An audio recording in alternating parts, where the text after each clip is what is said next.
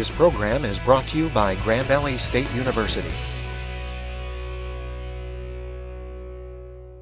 Again, the interviewer is James Smither of Grand Valley State University. Mr. Yenor, can you begin by giving us a little bit of background on yourself? To start with, where and when were you born? I was born 3/8/21 in Adrian, Michigan, on a farm just outside of town. Okay, and did you grow up on that farm? No. At 3 years old, my folks moved into Ansted, Michigan. And why did they do that? Well, my dad was a butcher, and he had a butcher store, grocery store. Mm-hmm. And was he able to keep that through the 30s? No, he died in 29 mm-hmm. when I was 7 years old. He had broken appendix. Mm-hmm. In a little town, they didn't have the doctors that knew what was there until mm-hmm. after it was broken, and then he had to go to the hospital in Adrian. But he didn't make it. There was not all of the penicillins and stuff that they have now. Right. Now, were there other children in your family, too? I had a brother 2 years younger and a brother 4 years older and a sister 5 years older. So then what did your family do then after your father died? Well, we stayed at the store for about a year, and my mother couldn't handle it. Mm-hmm. And so then, at about that same time, my grandmother had died, and we moved to my grandfather's in Clayton, Michigan. Mm-hmm. And we lived with them 1 year. And then we were by ourselves about a year. And then we moved to Adrian. Mm-hmm. And that's where I went through the rest of grade school and junior and senior high school. Okay. So did you graduate from high school then? Yes. Okay. And when did you graduate? 1939. Okay. Now, once you graduated, what did you do? Well, that was, let's see. I went to work. Mm-hmm. And I worked mainly helping a contractor who did painting and plumbing and wall repairing and stuff of all kinds. Okay. Did you still live with your mother at that point? Yes. Okay. And were you able to kind of keep doing that work regularly for the next couple of years, or did you change jobs? Oh, I did that work for a while. Then I went to work for a manufacturing outfit that where they're putting some big additions on the buildings. Mm-hmm. And I worked there most of 2 years, I guess.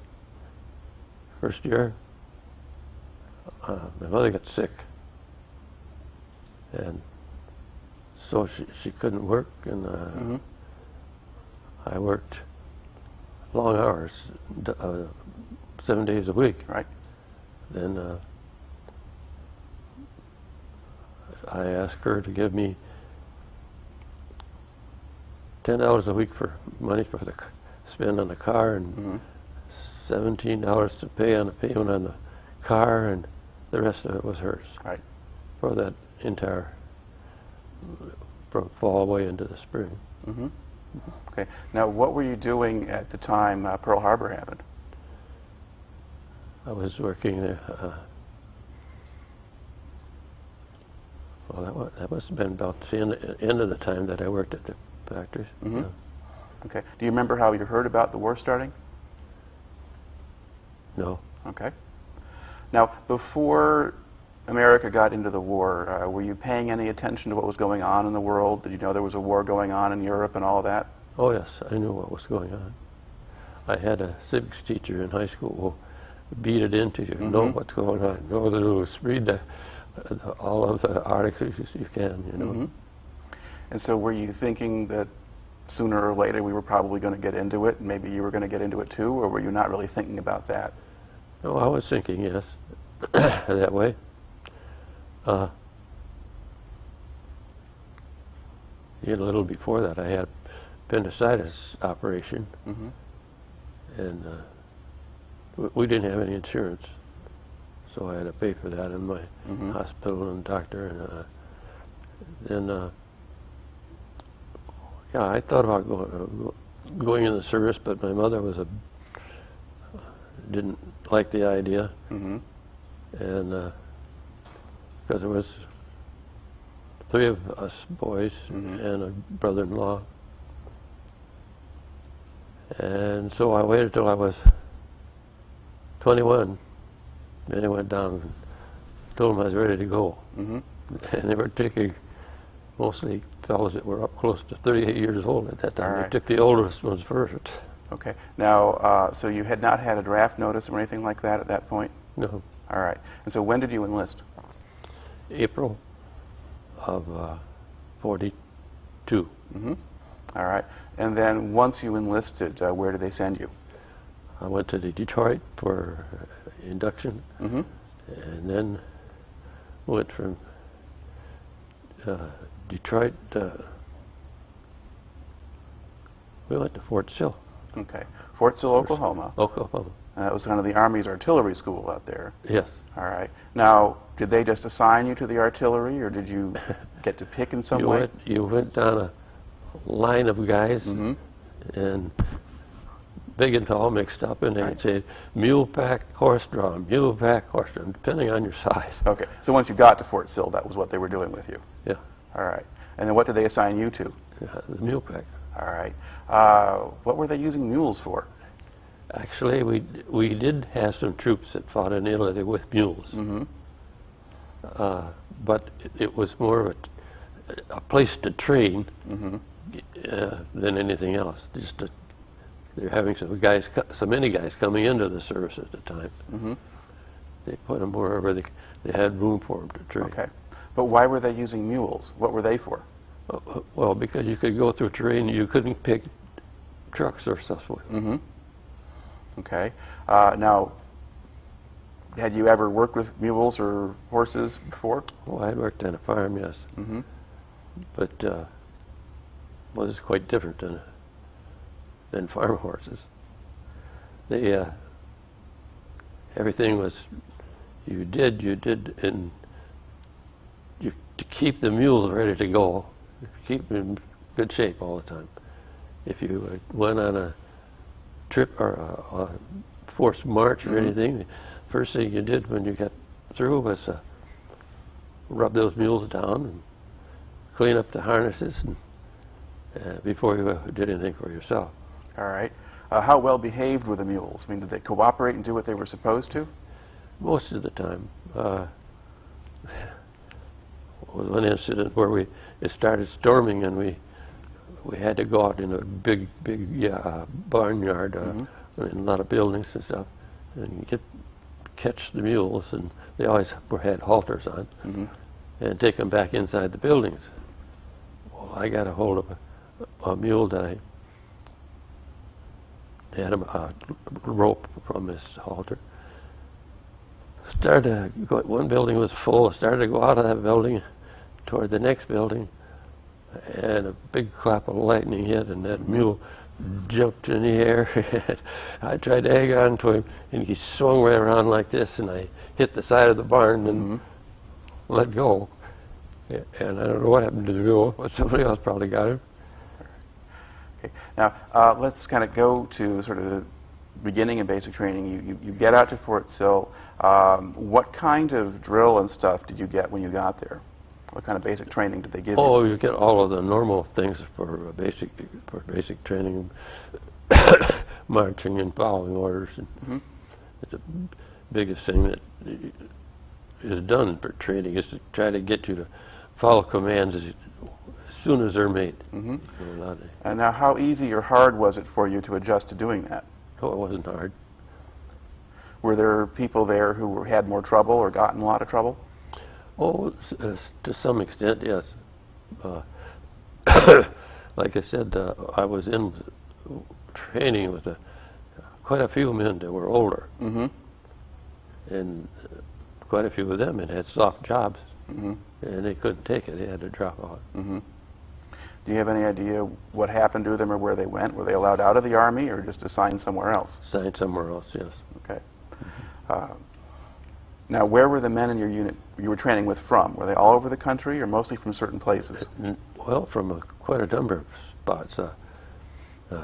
Quite a few came from Detroit, Michigan, and in other places in Michigan, and then there was a number from the southern states too. Mm-hmm. That was pretty well mixed up. Okay. Now, did they have sort of a basic training first and then artillery training, or did they mix the artillery stuff in all the time? Well, the basic training probably came for the first couple of weeks, mm-hmm. and then started mixing in, yes. Okay. Now, what kinds of things were you doing by way of artillery training? What were you learning to do? Well, you had to learn to take care of the guns. Mm-hmm. At that time, it was a 175 howitzer, and I learned how to divide up the. They broke down the gun so that it would pack on six mm-hmm. mules, mm-hmm. and you didn't know where to pack them and how to tighten up the cinches and so right. forth. They had them. You assigned different guys to lead a mule and different guys. I didn't get assigned anything. I was the gunner. Mm-hmm. And so when we went on force marches, I took quite a few pictures just running off to the mm-hmm. side and circling out, coming back, things that I had never seen either, buffalo and, mm-hmm. and pretty countryside. Well, then we did this quite a while.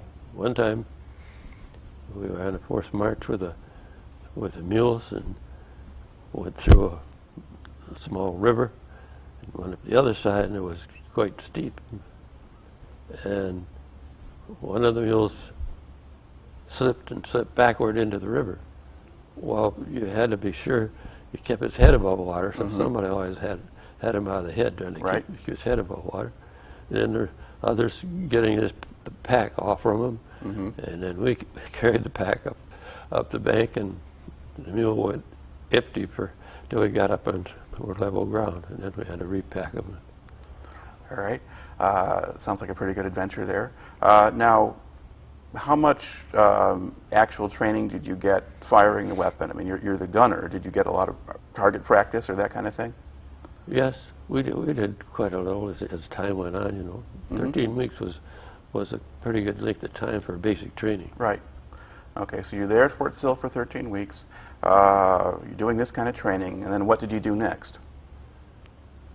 Well, after that was over with, then a group of us got sent to the beginning of the 215th Field Artillery Battalion. Mm-hmm.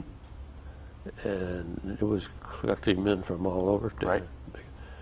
And then we commenced glider training.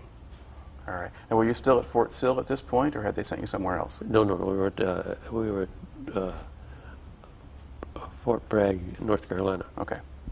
All right. And you start glider training. Well, tell us about that. What was going on there?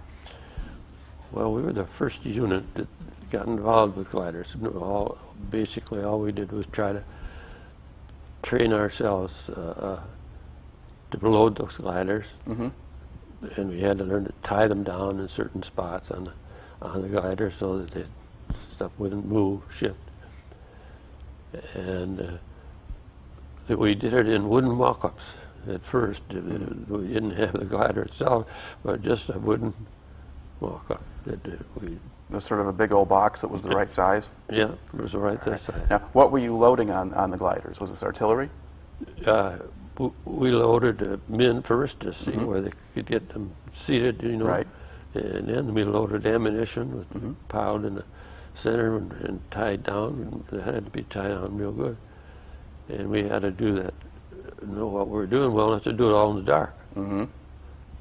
And then we put a trailer in there, but we never put the Jeep itself in there. Mm-hmm.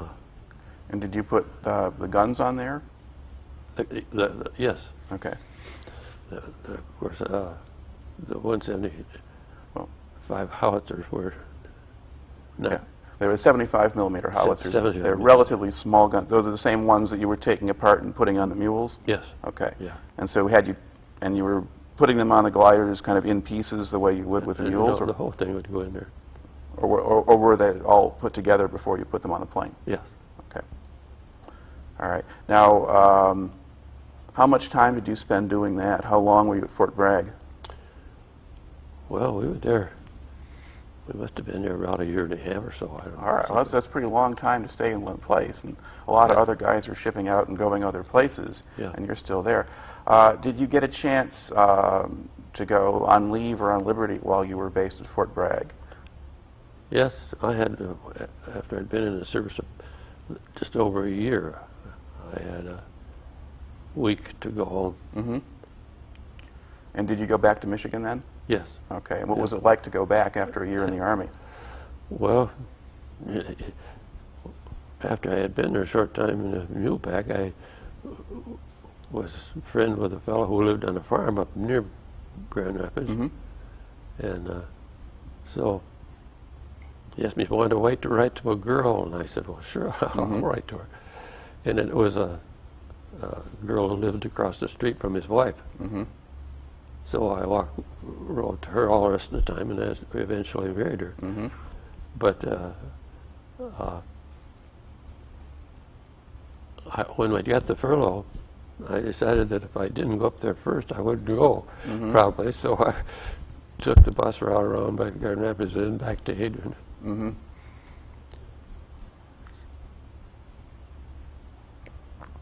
All right. So you had that week, and then eventually you're back there again at Fort Bragg. Did you go off the base in Fort Bragg much, or go into town or anything like that? Oh, sometimes yes, but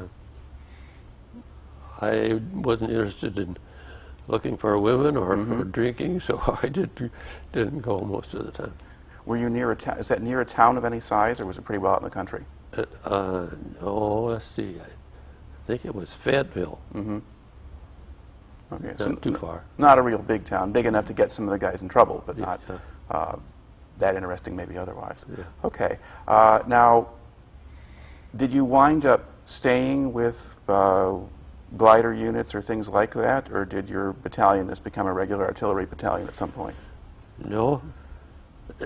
As we went along, then we went to a cadre of us. Mm-hmm. Went to Alliance, Nebraska, and there we got contact with the officers of the 182nd Airborne Division and 82nd Airborne, 80th, and the 101st. 101st, mm-hmm. and we trained those officers what we knew about the gliders and loading and everything else. All right. Now, did you have real gliders by this time? Yes. All right. And did they actually practice landing them with these loads in them? Yes. Yes. All right. And so how well did you do? Well, we did pretty well. On one big mission, or you might call it, we had quite, I forgot the number, but quite a number of them, gliders, and only one was completely broken up. Mm-hmm. Now, were there people getting injured in accidents in these gliders and that kind of thing? That was the idea, that we would, that the C-47s would be equipped with stretchers and things that could you could put injured people in and take them back. All right. So you've got C-47s, regular twin-engine transport planes, as well as the gliders. Now, did you load the C-47s too? Yes. Okay. What would you put on them? Well, when we took them in, we put ammunition and jeeps and some of them. Okay. You have to explain how you would get a jeep onto one of these planes. I mean, the C-47, I think, is a military version of the old DC-3. Yes. And they're sort of regular, early passenger type plane. Where do you put a jeep on there? How do you get it on? Well, there was a fairly large door in the back, and we had to roll it up. We could drive it up the skids all right in, so the front end of it stuck into the glider. Okay. And then we had, from there, most of the weight was through the doorway, but then we had to lift it and shift it sideways. As we went in, and the driver was kept turning, and we kept shifting the thing to get it through the doorway.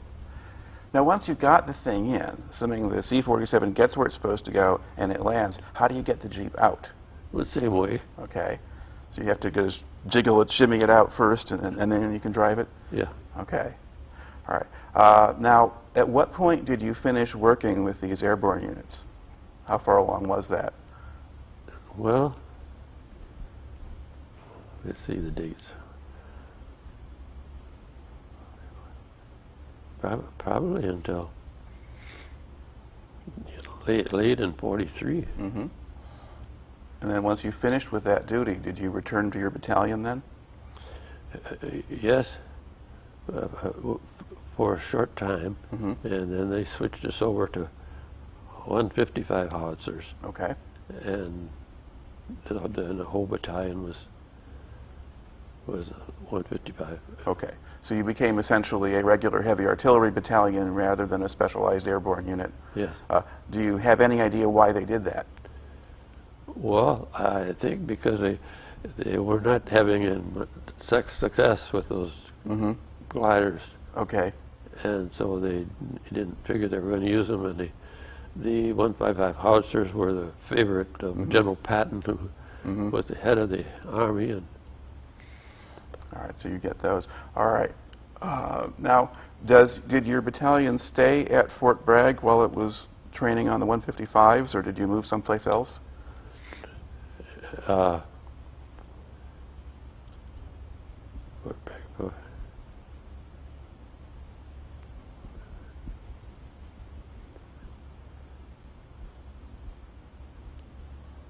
I can't remember dates.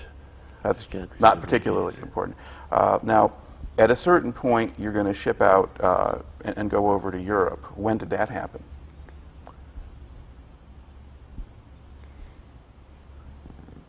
Was it a fall of 44? Was it after D-Day? Or? Yes, it was right after D-Day. Okay. Now, where did they ship you out from? From New York. Okay. And what kind of ship were you on? Liberty ship. All right. And did you have your guns on the ship with you, or were they somewhere else? No, they went somewhere else. They didn't go. We didn't go together. Mm-hmm. By accident, I guess. We got to England, and then we went to France, and we didn't have any guns. Okay. Let's back up a little bit here. What was that ocean voyage like? Yeah. Well, it was slow. Mm-hmm. The ships are slow, and they had to do a lot of zigzagging and so forth. And I think the convoy we were in lost one ship to German. Okay, submarines. So there were submarine alerts then. Yeah. All right. How was the weather when you were going across? The weather wasn't too bad. It was rough sometimes, but not real bad. But it was summer. You weren't in the middle of the really bad weather at that point. No. Okay. Where did they land you in England? Or Scotland, or where'd you go? No, we didn't go to Scotland. We went to I can't remember the town. On the would have been the. Was it along like Liverpool or Bristol or someplace like that, or was it along the Channel coast? No, it was on the other side, and then we left on the Channel coast, and we landed at Le Havre, France. You landed at Le Havre, and about when do you think you went over to France? Well, we were there about a week before all of our stuff got caught up with us, and then we went. Okay, and then what larger group was your battalion assigned to? Well, we had been assigned earlier to the Corps Artillery. Mm-hmm. Then we never knew what outfit we would be with. Mm-hmm. That list on the map shows all the different outfits that were concerned with the Battle of the Bulge, of course. So you were basically a reserve artillery unit within the 3rd Army, was that? Yeah. So you were sort of answering to Patton ultimately at that point. But artillery orders came through the Corps artillery to go and help this group. Right. This group was back and forth.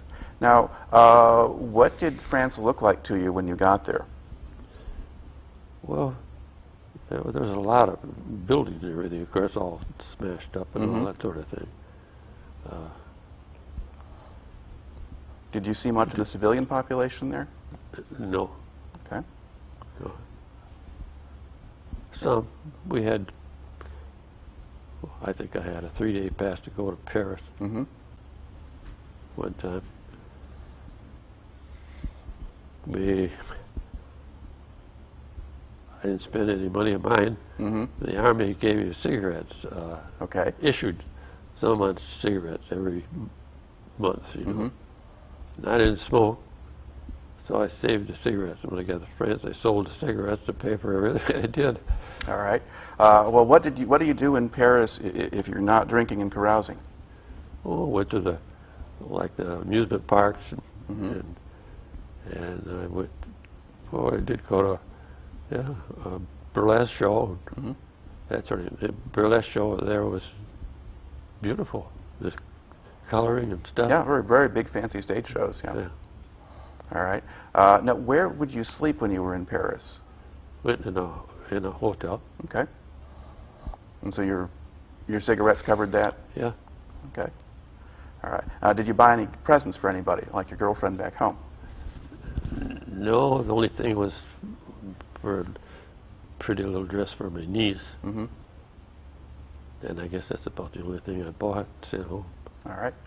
Okay. Now, do you remember about what time of year it was when you actually got to France?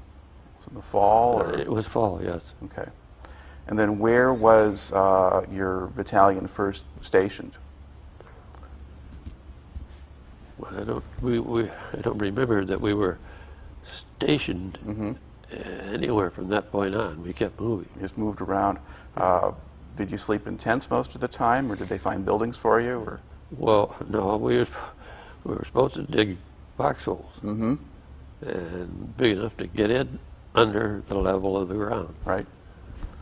And we did most of the time, but then there were times when not everybody did it. We had a kitchen crew that decided they didn't need to get in the... And 3 of them got killed that night because they were not underground. All right. How long was it once you were in France before your battalion started to go into action and start shooting at people? Oh, quite soon. Okay. Yeah. Do you remember the first time that you actually had to use the guns in a battle?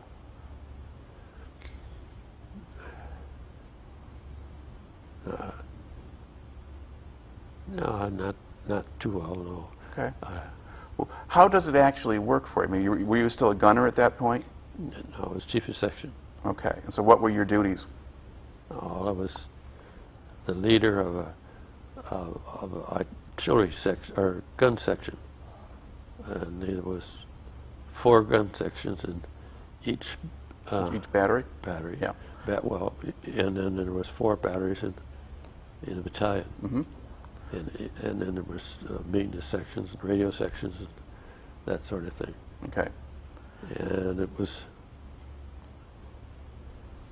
I always thought the job of the chief of section was more or less a babysitter. I never particularly liked that, because you had to keep track of all the guys, whether they rode home, whether they were brushing their teeth, whether they... getting to bed, and whether they got it back in after when they'd been out, and sometimes we when you get to go to town, and there'd be somebody that would get drunk and couldn't get home, and I was in town, and one of them did, and then there was another sergeant from another C battery, and we practically carried that guy because he couldn't stand up, but he was awake enough to, whenever he'd see a woman, start yelling, you know, and we tried to choke him down, you know. Now, by this time, were you mostly serving with men who were younger than you were? No, not as much. There was some older men, but they had sort of eliminated the biggest share of the real older ones. I mean, right. Yeah. Yeah, so you sort of had more kids then and people who needed babysitting. Yeah. Okay. Well, that's okay when you're not in action. Now, if there was a fight going on and you are using the guns, what was your job? I was had to see that everything was running right. Mm-hmm. The gunner then, that he was getting his thing set up right. Mm-hmm. Then there was a corporal who was in charge of the ammunition, mm-hmm. the ammunition corporal, and he was to see that his jobs got done. And now, did you have a radio operator who could tell you how to adjust your firing and things like that? No, it all come down. We were close enough together, so it came to there's a forward observer, mm-hmm. and the forward observer called back, right. and the unit lieutenants took those orders and gave them to the... Okay, so the forward observers report to the battery? Yeah. And then the battery command then tells the sections what to do? Yeah. Okay. Now, how quickly could they fire that gun? It didn't take very long. The first thing was, of course, to get the thing. We had stakes set out 50 feet, 100 feet away from the gun. Mm-hmm.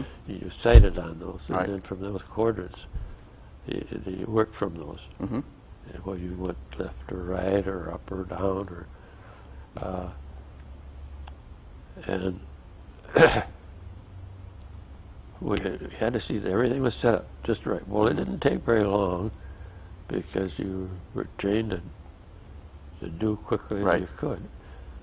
But I had to check and make sure that everything was set, mm-hmm. and it gave the lieutenants in charge would call for, "Are you ready?" Mm-hmm. Well, everybody reported back, "Yes, right. sir."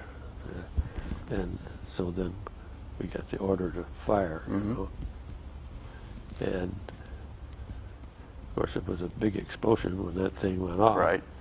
Did they have ear protection for the artillerists? We didn't have, no. Oh. We ducked our heads and opened our mouths and had to kind of make it a little easier. You know? Mm-hmm. And did you have men who would get busted eardrums or things like that? No, I don't think we had anybody that got busted eardrums, no. But what would the effect of that noise be? You know, or why would you open your mouth? Well, the concussion of the thing mm-hmm. was let the sound go through right. your system. Okay. Now, once you were firing and you were on target, about how many rounds in a minute could they fire? Well, sometimes we could get a mission that said, fire at will. Mm-hmm. Well, then you loaded up and fired, loaded up and fired. Mm-hmm. And other times you had to, we did a fire mission where you had to, they had a timing device on the end of the projectile. Mm-hmm. And you could set that for just right. a time mm-hmm. that you did before it would go off after it was fired. Mm-hmm. And some of them, you didn't set that, you let it go off when it had hit something, mm-hmm. impact. But they found out that if they timed this so that they would go off in the air, right. that they got more people hurt right. by the shower of metal going down. All right. Now, your unit winds up getting caught up in the Battle of the Bulge campaign. You're kind of involved through all of that. What was actually going on, or what did you and your unit wind up doing in that period, kind of December into January 44, 45? Well, we were in the Ardennes Mountains. Mm-hmm. And it was very, very cold, and snow, and mm-hmm. ice. And when we went into the winter, we didn't have any boots, and our feet would get wet, and, mm-hmm. and you had to be careful to try to keep them from freezing. Right. I always carried some some socks inside of my shirt, mm-hmm. so they would dry. Mm-hmm. And as soon as you got a chance, you change socks, put in the shoes, so it helped. Did the management unit have a lot of problems then with frostbite or trench foot or other things like that? We had, yes, we had a lieutenant who froze his feet and had to go back and mm-hmm. never saw him again. And his driver, that was a forward observer, mm-hmm. and his driver moved enough so that he didn't get frozen. Mm-hmm. Were they sleeping in the Jeep or were they? No, foxholes. Okay. And they were in an area at the bulge where they couldn't get out, mm-hmm. And so they just stayed there for it wasn't too long before the rest of the troops came on. Mm-hmm. Now, did you have to do a lot of moving around then in that campaign? Were they moving your battalion from place to place, or did you set up in one spot and stay there a long time? No, we moved a great deal. Mm-hmm. We moved anywhere where there was help needed mm-hmm. to furnish firepower. Now, how dangerous was that as work? Were you being attacked by the Germans, either through bombardment or aircraft or anything like that? Oh yes. The Germans had their favorite gun, and it was a really good gun. It was the 88, mm-hmm. and it was on tracks. It was mobile. It could move fast, mm-hmm. and it was hard to catch up with. Really, I mean, they would come into a position, and they did one night. They'd start firing on you, and you didn't know where they was at first, but mm-hmm. of course you found out. But they could move those things so fast; they could really move out, get to some other spot, somewhere mm-hmm. else. Well, an 88 was primarily either an anti-aircraft weapon or a direct fire weapon. But were they using indirect fire against your artillery when they're shooting up in the air to have it land on you? Well, some of it was that, yes. Mm-hmm. Of course, they had regular artillery too. How would you know what was shooting at you? Well, the lieutenant I saw was our forward observer, and his driver. His driver was kind of a crazy guy. Mm-hmm. I mean, but every time when the shell would go off, you'd go running off and try to find pieces of it, so mm-hmm. you could bring it back and have somebody decide what shells right. they were shooting. Okay, so you know what was shooting at you then. All right. Now, did your unit take a lot of casualties in this period? I mean, was the enemy shooting at you and that kind of thing? Not an exceptional lot, no. Mm-hmm. We had some, but not overwhelmed. Okay. I mean, you had your cooks or whatever who didn't want to go in foxholes. Was that in the bulge when that happened, or was that earlier? Or? No, I think that was just before, mm-hmm. The bulge. Okay. Now, as you were moving around in that area in the Ardennes, and your unit history has you going back and forth quite a bit through Luxembourg and then farther north as the campaign goes on, what kind of evidence did you see of the battle that had been going on? I mean, what signs were there that there'd been a big fight there?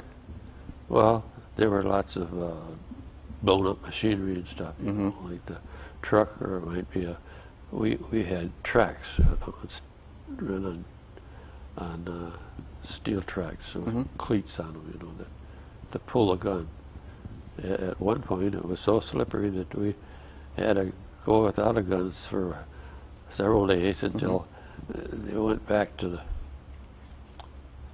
to maintenance ordnance, and that's where we got the cleats, mm-hmm. The big cleats, and the tracks were so wide, and then the big thick cleats mm-hmm. that would dig in, and that was during the time they were gone. We had to pull a gun with trucks. Mm-hmm. Well, Wouldn't the trucks have real problems with the ice and the snow? Oh yeah, they did. They had trouble, but they did have some traction because of big cleats on the tires. And okay, stuff. So they had cleats on the tires, so it's like having studs or snow tires or whatever to drive that with. All right. Now, were there any problems involved with firing artillery and so forth when it was really cold like that? Could the guns freeze up or anything? No, we didn't have any trouble with the freezing up, but we did have to be careful to clean them real good. Mm-hmm. Whenever we fired, we had to clean them. Okay. All right. Now, once the Germans are pretty well pushed out of the Bulge in middle of January or so of 45, did your unit just continue to go around to different places? Did they move you to a different sector eventually, or what happened with your unit after that?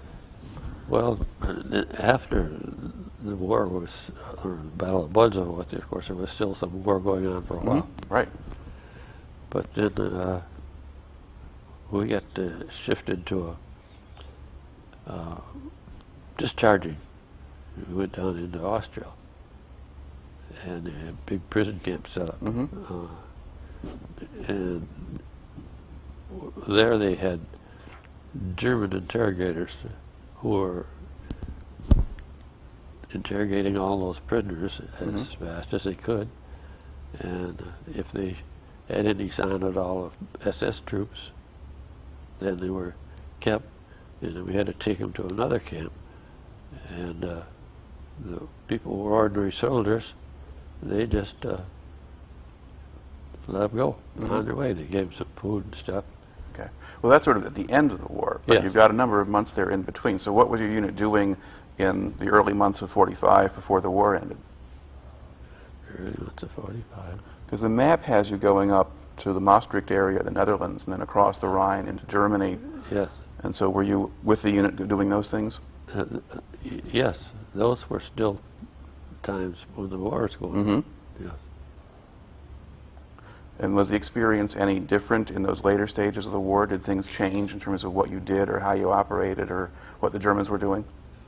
Well, at that point, it wasn't the hard winter that it had been earlier. And so it was a little easier that way. We were at the point where we crossed the Rhine River. We expected a lot of resistance, and so the bridges had been blown mostly, and the engineers had set up pontoons to go across the river. Right. And I don't know why, but we got to be the first one to go across. And they told us to go across our section, our gun, get set up so we could fire in a pretty good range of open space. Right. And then they would send the rest across. So we got all set up, and we never did have to. We didn't get fired on, and we didn't have to fire any over there until the rest got across. All right. Now, how easy or hard was it to get the guns across on a pontoon bridge? Well, it wasn't. It wasn't exactly easy, but it went pretty well. You know, things were kind of shifting around. Okay. Did you have the tractors pulling them across, or trucks, or what were you using? The tractors. All right. Yeah. Okay. Now, once you were across the Rhine, I mean, was your unit engaged very much, or were you mostly just moving around? Well, we did. We moved around a lot. We still didn't move around. We didn't always stay very long with one unit until we had changed the our attack that helped the rest of them get on, and then we moved to another spot. You noticed on that map all the list of places where we stopped. I noticed that sort of in part of northern Germany, they mark a number of places where there were battles or engagements. There were still Germans shooting back once in a while. All right. Now, throughout the period there when the war was going on, did you ever get attacked by German aircraft, or did you just get artillery? No, we did get some German aircraft, and would they come at night or during the day? Or usually during the day. Not much happened at night. And were there very many of them, or just a few at a time? Just a few at a time, mostly. Of course, our air forces and stuff were getting control of things. Mm-hmm. So. Okay. Now, as the war was kind of winding down, you're going into Germany, and then eventually you're down, you're actually dealing with German prisoners. You're going to start to see a lot of what's left of the German army. What impression did you have of the German soldiers once you saw them? Well, they were the average run of them who were just ordinary people, mm-hmm. just ordinary fellows. And they were not extremely expert mm-hmm. But the SS troops mm-hmm. were the highlight of right. German armies. And they were very, very strict, very military in everything they did. And anytime anybody came near them, the German people even, mm-hmm. They just demanded the best of everything. Mm-hmm. And did they look like they were better fed or supported or supplied than the ordinary soldiers were? Yes. Okay.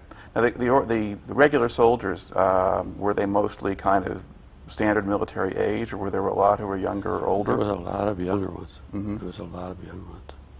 And at one time we ran across a lot of horse-drawn mm-hmm. Artillery that, right. that they had used. Yeah, well, the Germans had a lot of horse-drawn stuff throughout the whole war. You associate them with the tanks and stuff, but yeah. What condition were the horses in? Well, when we saw them, it was just junk. Mm-hmm. Some horses, dead in the machines all. Now, did you see much of the German civilian population, either before or after the war ended? No, well, at the end of the war, mm-hmm. we could go to town and right. stuff. We saw quite a bit of the German population. You know. In general, how did the German civilians seem to behave toward the Americans? They just stay out of their way, or what did they do? They kind of stayed out of the way, yeah. Mm-hmm. Were there any dangers of Germans after the war was ended still trying to take shots at you or anything like that? Were there still people making trouble? No, I never ran into anything like that. Mm-hmm. They're mostly pretty quieted down. Okay. Now, when you were in Germany and Austria there as the war ends and it's over, at any point did you visit any prison camps or concentration camps? Did you see any of that kind of thing? Well, I had the job of transferring those people from the campground where we were, mm-hmm. the SS troops, from that campground to another campground. And for some reason or other, they assigned some Hungarian soldiers as escort. Mm-hmm. And the Hungarians had been on the German side during the war. Yeah, but that was a funny thing. It was after the war. And of course, they didn't like the Germans. Mm-hmm. The Germans didn't treat them too well. Right. And so they would want to stop so they could search those Germans and mm-hmm. see what they had on them. And then we carried them from one place to the other, and big trucks, mm-hmm. just like our big trucks with a cover over it and mm-hmm. a bunch of them inside. And then did you drop off the Hungarians as well, and did they stay as guards, or did they go with you, or what happened? No, they dropped off and after it was done, and I don't know where they went. Mm-hmm. Because in the long run, they probably get repatriated over, but yeah, I actually had never heard of anything like that, of our using people who had been German soldiers for that sort of duty. Yeah. All right, so not something you're normally aware of at that point. All right, now how long did you stay in Germany after the war ended? Well, the war ended in May. And yeah, and I didn't get out of there until the end of the year. Okay, so what were you doing all that time then? I mean, you had some of this stuff working with the prisoners early on. Yeah. But then what else? Well, there was they started dividing up people according to the number of points mm-hmm. they earned. And so there would be a number of people taken from one outfit and sent to another, and mm-hmm. another sent here. And we got all shifted around then because of that right. police system. And so where were you in the scheme of things? I mean, did you have less points than a lot of people, or? Well, I had the least points because I did not have any direct dependents. Mm-hmm.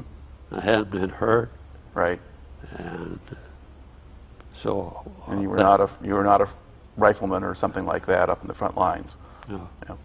All right, so you kind of had to wait around a while. Now, were you assigned to different units? Were you moved out of your original battalion, or did the battalion stay together? No, the battalion got all broken up. Mm-hmm. All right. Now, do you remember where you were when the word came that you finally got to go home? I mean, we must have been in Austria at the mm-hmm. time. Yeah. But we left. When we left from there, we left from Le Havre. Okay. No, wait a minute. Le Havre is France. Yeah. But a lot of guys left from there. Did they send you down to Italy and out that way? Yes. Okay. We went down went out through the lower part and mm-hmm. up through the... You kind of cross the Alps and go into Italy. And then, did you leave from southern France or from Italy? We left from southern France. Okay, so Marseille or someplace like that. Yeah. Okay. And that was again on Liberty ships. Mm-hmm. Now, how was the trip back? Was that better or worse than the way over? Oh, it was a little better because you didn't do much jogging around and mm-hmm. stuff of the kind, you know. But a lot of guys got sick. Mm-hmm. Yeah, but we did have our group had a couple guys that were working in the kitchen. Mm-hmm. So they bring us back a bunch of crackers, mm-hmm. and some of the time we just ate crackers. Right. So we didn't get sick, and we would go out on deck as much as possible, fresh air. Okay. Now, once you got back to the States, then what did you do? Well, it was pretty short order that we were discharged, mm-hmm. and. So there was not much time in between the time we got right. Yeah, and then you're discharged, and you went back home to Michigan at that point? Yes. Okay. How long before you got married? Well, I was married in April. Okay. And then what kind of work did you do once you were back? I went to work for Consumers Energy, electric power. Mm-hmm. And did you stay with them for a long time, or did you change jobs? No, I stayed there for 30 years. All right. Okay. Are there other particular events or things that happened to you in your time in the service that tend to come back to you that you haven't mentioned to us here yet?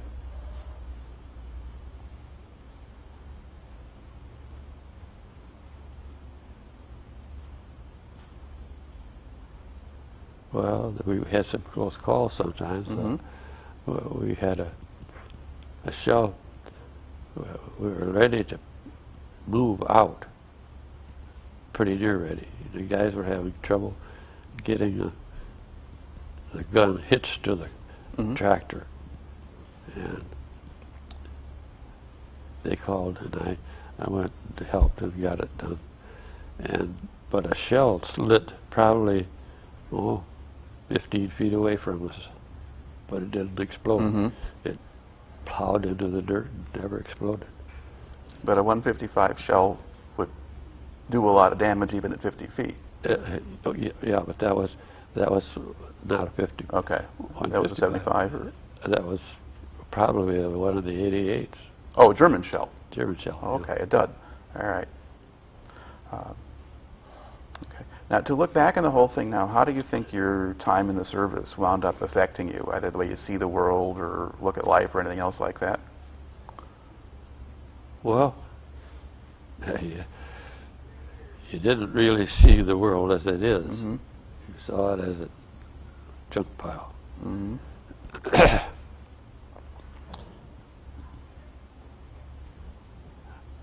I never was bothered by much of anything.